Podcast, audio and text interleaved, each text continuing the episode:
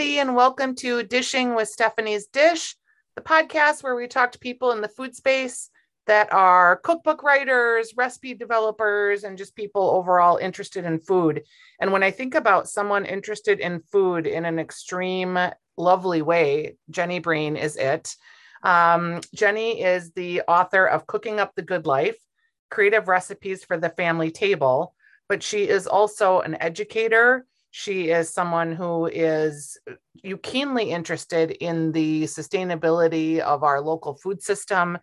And Jenny, you are also a caterer. You are involved with other women's organizations and helping us just generally think about health and food in a way that's hopefully sustainable as we move forward. Welcome to the show. Thank you so much for having me. So, you and I had coffee the other day, and I'm so glad we did because it was good just to catch up. And yeah. I sort of had this idea that maybe you were like um, this like real natural foodist and really militant in your views and what i discovered is is you you are militant in your like local food and sustainability views but that you're a very regular normal person who just wants to eat good and help other people eat good and it doesn't have to be like this giant thing. It can just start out with the most simplest ideas. Does that like surprise you that I thought that about you? It it actually doesn't because I think a lot of people kind of have that idea. One that I think people think that I have like this sort of perfect diet and that I never ever make a quote unquote bad choice or sure. I don't eat sweets or, you know, I'm always, always sort of following all the rules or whatever. And so, yeah, I think that's a pretty typical perception. And you're right. I'm militant. I don't know if I would use the word militant. I'm very, very committed. Passionate. To, I'm committed. passionate and I'm committed to choices that are intentional and that have a you know have uh, thought behind them. And that's actually everything that I teach. It's not that I'm trying to tell people what to choose, but I want people to be as intentional as they can be. And you can know. you give me an example of like how that would come through maybe in your work with your students or because I yeah. do think we make we make these choices about food so political and complicated and difficult right. and really you can make this choice every day at the grocery store or opening your refrigerator. 100% that's what it's all about and what I want people uh, you know people want rules interestingly enough. That's my experience with students. Everybody wants rules and they want to know what my rules are and they want to know, you know, what they should do and what they shouldn't do. And I'm not that interested in giving people rules. I don't even want rules for myself. In fact, when people ask me what I am, like they want my label, I say I don't have a label, you know. I'm pretty committed to my health and I like to feel good. And so most importantly, I want things that make me feel good and that feel good for me. But I also really care about the impact that those choices have on the environment. I care about the impact that they have on local producers and farmers. As you know, very, you know, very personally, um, we have incredible local food producers and food makers and people who are trying to make a living through doing these kinds of things in really responsible and sustainable ways. And I want to support that because I know that it's for everybody's benefit for the long term health of the planet and for our health. So I talk about that's kind of how I talk about it with my students is I say, look, do you know the story behind your food? That's really what I want people to be thinking about. How did that food get to you? How, what, what was the labor situation like for the people who had to pick those vegetables or had to process those vegetables? You know, how was the land taken care of where that meat was produced? And how much water did it take to make that?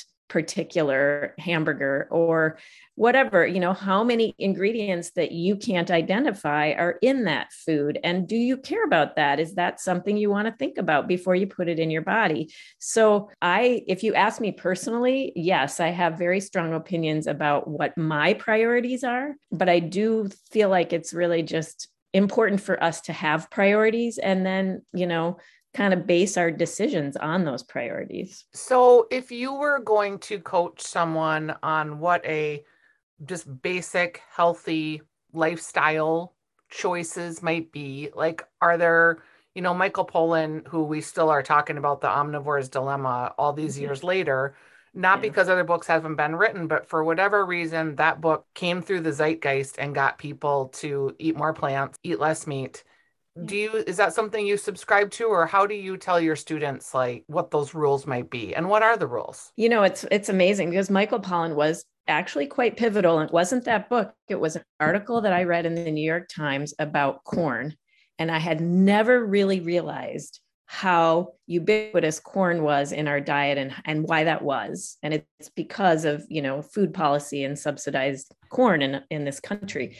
And that set me on the path of trying to understand this story. And that's what he wrote about the story behind your food. So the reality is that I don't I, I, am not vegetarian. Like I, I include animal foods in my diet, but they make up a pretty small proportion of my diet. And I feel like that is the sustainable way for us to eat animal foods or meats, especially.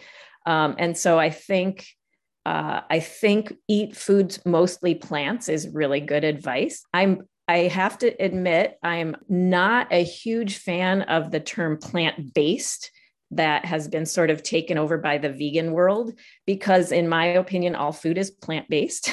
That's what yeah. food is um, including animals right? Because animals eat plants if they're being raised the way they should be. Um, and so i just think mostly plants or plant forward or plant you know heavy is a really really uh, probably the healthiest way for us to eat for our own bodies and again for the environment. Um, that's not to say that everything that's organic is best.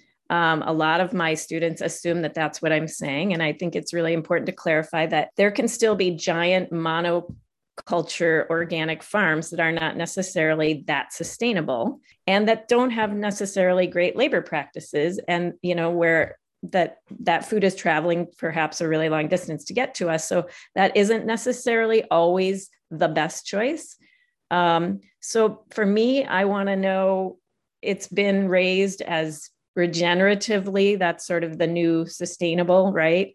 That what people are doing to produce their food is potentially even going to improve the soil or the quality of you know the environment i want to know that people are making a livelihood from the food they're producing i want to know that nobody no human or animal is really being harmed in the production of that food. Now, some people, of course, would say, well, if you're eating animals, they've been harmed. Um, and that's true, but I do think there's a, a, an important role for animals in the overall agricultural system. And, you know, I'm talking about if we eat proportionately to kind of what is best for the environment, we're talking maybe a few times a month or a few times a week at most that we're having any animal food and we're having it in small proportion to the vegetables and other whole foods. Um, I'm a big fan of just talking about whole foods. You know, just eat foods the way nature makes them. If you can stick with that one rule, you're going to be in really good shape. When we look at not eating as many plants, or excuse me, not eating as much meat, mm-hmm. because I think originally, sort of my Midwestern vision of this plate was, you know, meat and potatoes and a vegetable and yeah. the vegetable was an equal proportion with the grain because it could be pasta, it could be rice, but there was always a starch, a vegetable, right. and a meat.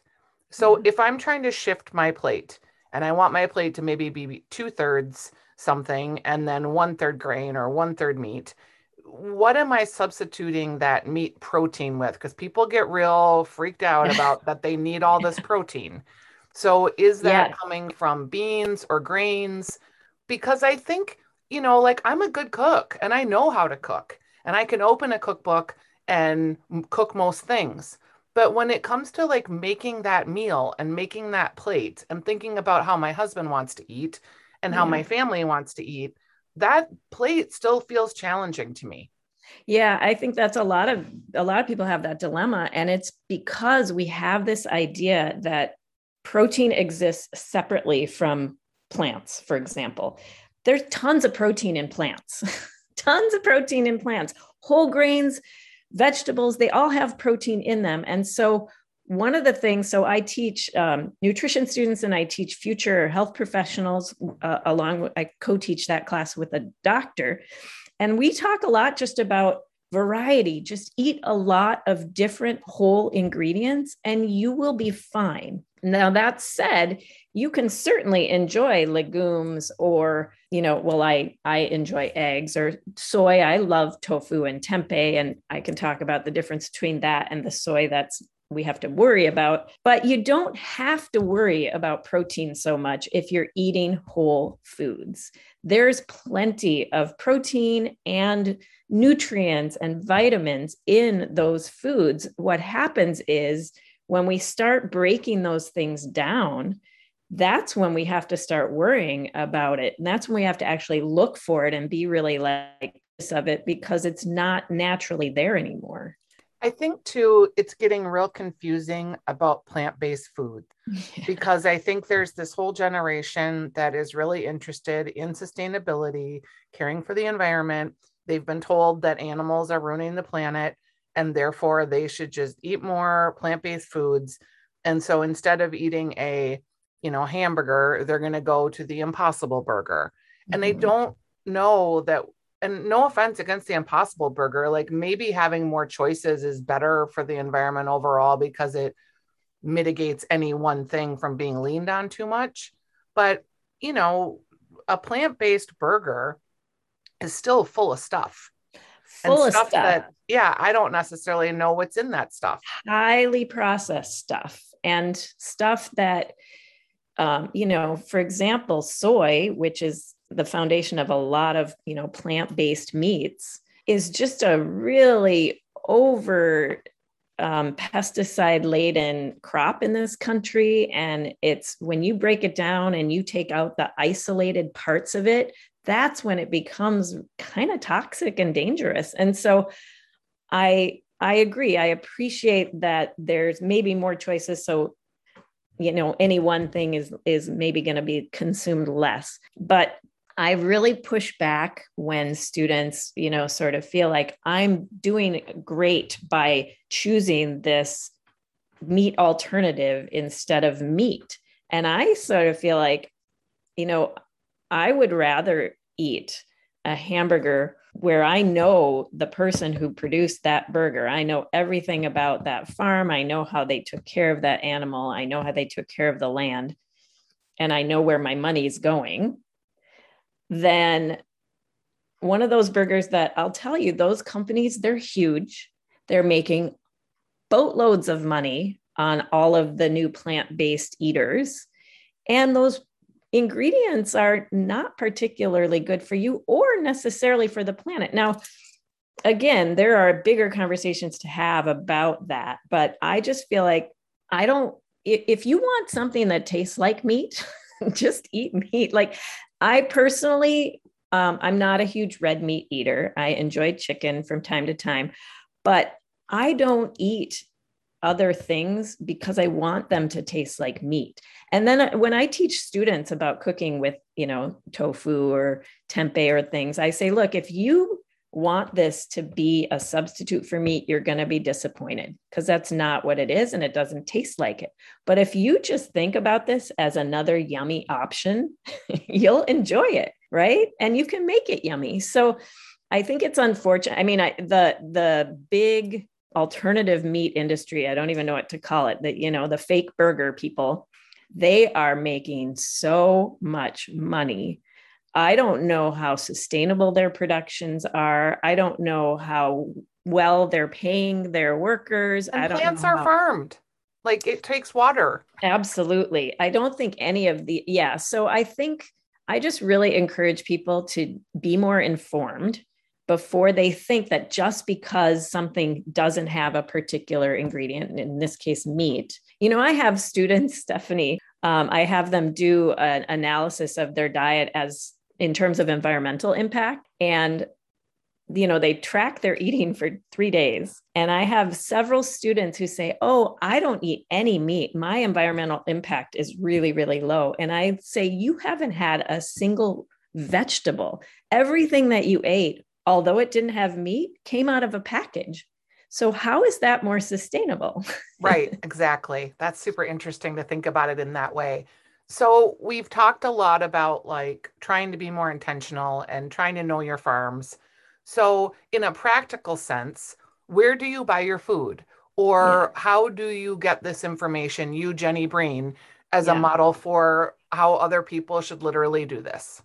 It's a great question. And I also know, you know, there's a lot of discussion about whether healthy food is affordable for everyone. And, and it's a, it's a important question. And this is when I really start talking to people about the bigger food system. And I say, you're right. Healthy food is often more expensive than not. And that's not because the farmers are getting rich. It's because our food system is set up that way and our government is subsidizing you know the foods that we're telling you you shouldn't be. They're basically subsidizing the chronic disease crisis in this country. But anyway in terms of i shop as much as i can at farmers markets when available and when possible and in in Minnesota, we actually have a number of winter markets, which is pretty awesome. Um, you know, there's less produce, but certainly all of our our grains, our flours, our proteins, our dairy, we can get year round. And of course, the natural food co-ops for being a, a state where we don't, we have a pretty long, long winter, as we're all knowing right now, right? Yeah, because it's snowing. Yeah, because it's snowing snow. on April 18th. However, we have like the biggest concentration of food co ops in the country. So if ever you wanted to be able to at least start shopping and seeing what's available, the co ops have curated all of this for us. We don't even have to worry because we know that they have standards and they're selling things that have been vetted. So they are looking into that and if we want more information, they will answer our questions, which is another thing I tell my students is you're the shopper, you're spending money. If you want to know more about your food, the person selling it to you should know. And if they can't answer your questions, then maybe you want to revisit whether that's where you want to shop. I don't and, think people get how rigorous it is to be on a shelf in a co-op and that people get kicked out too like some of the Minnesota makers that I work with when they go from making it themselves in a commercial kitchen to a, a co-packer, they have to leave co-ops because they can't get the sustainable ingredients that the co-packer needs and in and that will allow them to scale up for like a target but it forces them out of the because mm. they might be using hydrogenated oils or some other something that the co-op won't allow anymore so that's interesting. I yeah, I didn't even know that. But it is right. Scaling is hard because when you scale, all of a sudden you have to, you know, you sometimes you have to compromise. And that's why these big companies, you know, are more questionable. I mean, and and I know we're all not in positions to make those choices all the time. And so, I mean, you know, there are certainly you have to sort of come up with your own like um, priority list uh, I certainly can talk to people about, for example, fats. You know, fats, people think that I should get canola oil and that's really good, or corn oil, vegetable oil, which we in our class we kind of laugh and say, "What? What's vegetable oil?" Because vegetables don't actually have oil in them. Um, and it's basically corn or soy, which unfortunately are really not great foods for us to consume, right? They're the way they have to get that oil out of a soybean or corn is to use a method that makes it kind of toxic. And so I'll coach people okay, if I have to make choices, choosing oils, fats that are better for us are really high on the list, right? Like that's a place to maybe spend a little more money. Where buying organic vegetables or not maybe not as much especially you know we know the dirty dozen and the clean 15 right so the ones that have outer shells or that can be peeled so it takes some time i mean often what i'll say to people is it's really an investment of time more than money if you have the time or take the time to really think through this and prioritize and know what you want and even just scaling back on meat saves money right so there are lots of ways to um, manage it and make it accessible, make it affordable. Obviously, when things are in season at the farmers market, they're really affordable. Preserving food can, you know, get you longer, longer seasons. friend. Yes. Yes, the freezer. I love the freezer, and I teach canning and pickling to my students. Um, but it's you do have to put the time in. You, you know, just like with anything, you can't get away with just kind of not dealing with it and then wanting it to work. Okay, two questions for veg for fats. What kind of fats do you use? Like I just did a carrot cake recipe and I'll be perfectly honest, it's delicious. I loved it, yeah. Yeah. but I felt really gross because it the recipe called for the recipe I did had a cup of oil and I kept thinking that's so much. Like yeah. what else and I was thinking like applesauce and so when mm-hmm. you're using oils cuz there are some things you need to use oils in, do you use just coconut oil? Do you use olive oil, nut seed or nut oils? Yep, those are all great options. So I use olive oil, nut or seed oils, avocado oil, coconut oil, anything that comes from a plant that okay. you can identify, right? That, like, oh, this naturally has fat in it. That means that fat naturally is there. So it doesn't take chemicals or some kind of heat extraction to somehow get oil out of it. It's just naturally extracted. What would um, be the most neutral oil? Because some of those are pretty flavorful. Yeah, avocado is a very neutral, um, and it's an high in omega 6s which is just something that it's hard to find we don't need to necessarily worry about that but it's just a good source of it it's also it's a high heat oil which i usually say to people you shouldn't really you shouldn't have to worry about that because most of us shouldn't be cooking at that high of a heat anyway right but um, but it is a high heat oil so if you want to like quick fry something it can be really easy to use. Also a little more expensive unfortunately. Um, but i also the other thing to know is that when you're using these high quality oils you don't have to really worry about them. I mean i agree a cup of oil is a lot and you can play around with adjusting things but um, but when you're eating these quality oils they're so satisfying because they're so naturally what your body wants that we just don't overconsume them. And so we don't have to worry about like measuring or, oh my gosh, I have so many students who are worried about fat and that's the wrong thing for us to worry about. Yeah it really is and it's a very old myth that we're still trying to come out of from 1970 when everyone was eating low fat. Absolutely and and look what happened. It didn't get us any further away from all of the heart disease and diabetes and obesity that we're facing now. When we look at your cookbook cooking up the good life uh, creative recipes for the family table it's been a while since you published that. People can order it on your website Yep. And it's five star rated. I mean, people oh. loved it. Oh. Um, yes. So it's been a while since you wrote that cookbook. Do you think about writing another or are your pursuits just other places? Because it is hard. It is hard. I really, really want to write another one. Um, and it's funny because I there are things I would change about the recipes in that book now, for sure. Um, I love that because it's arranged around the seasons and it's got a lot of tips for cooking with kids, which is something I think is vitally, vitally important. You know, starting kids early with just being around food and being around scratch cooking and ingredients that are whole. Um, but if I were going to write another one, and I'm hoping I do, it would be more around this conversation about just eating whole foods, not having labels, not being attached to rules, just understanding the overall ideas and principles and and just learning how to you know listen to your intuition and put food together so that it's delicious but that you also know the story behind it i really think i'm pretty passionate at this point and i feel a little bit on I'm, I won't back down on the environmental impact side of this because I, you know, it's kind of crucial for us to care about that. Yep. Well, we're in the, what is it, the 10 year window of, you know, that we could make a difference, I guess. And we could. I mean, the thing that makes me crazy is that we actually know it's not that complicated to farm in a way that isn't so destructive. But there's so many systems in place that make it hard for that to happen. So the bigger, you know, the bigger forces like our federal government have to really go along with those changes and support people in making those changes. But it's not that we don't know what we need to do. Yeah, it's crazy the amount of money that the government is giving people to farm things that aren't good for you or to not farm them because we have a surplus. But yet, you know, the hoops and the uh, lack of funding there are for small farmers, organic farmers, family farms. It's just, yeah. it's crazy. It is crazy. It's it's infuriating, really.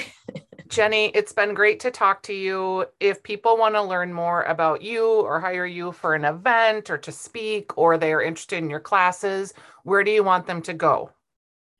Well, my website is transformingthetable.com. It's it's going to get a facelift. It's a little a little old school right now, but you can still find me that way. Otherwise, the I'm happy to receive emails at jennybroccoli at gmail.com.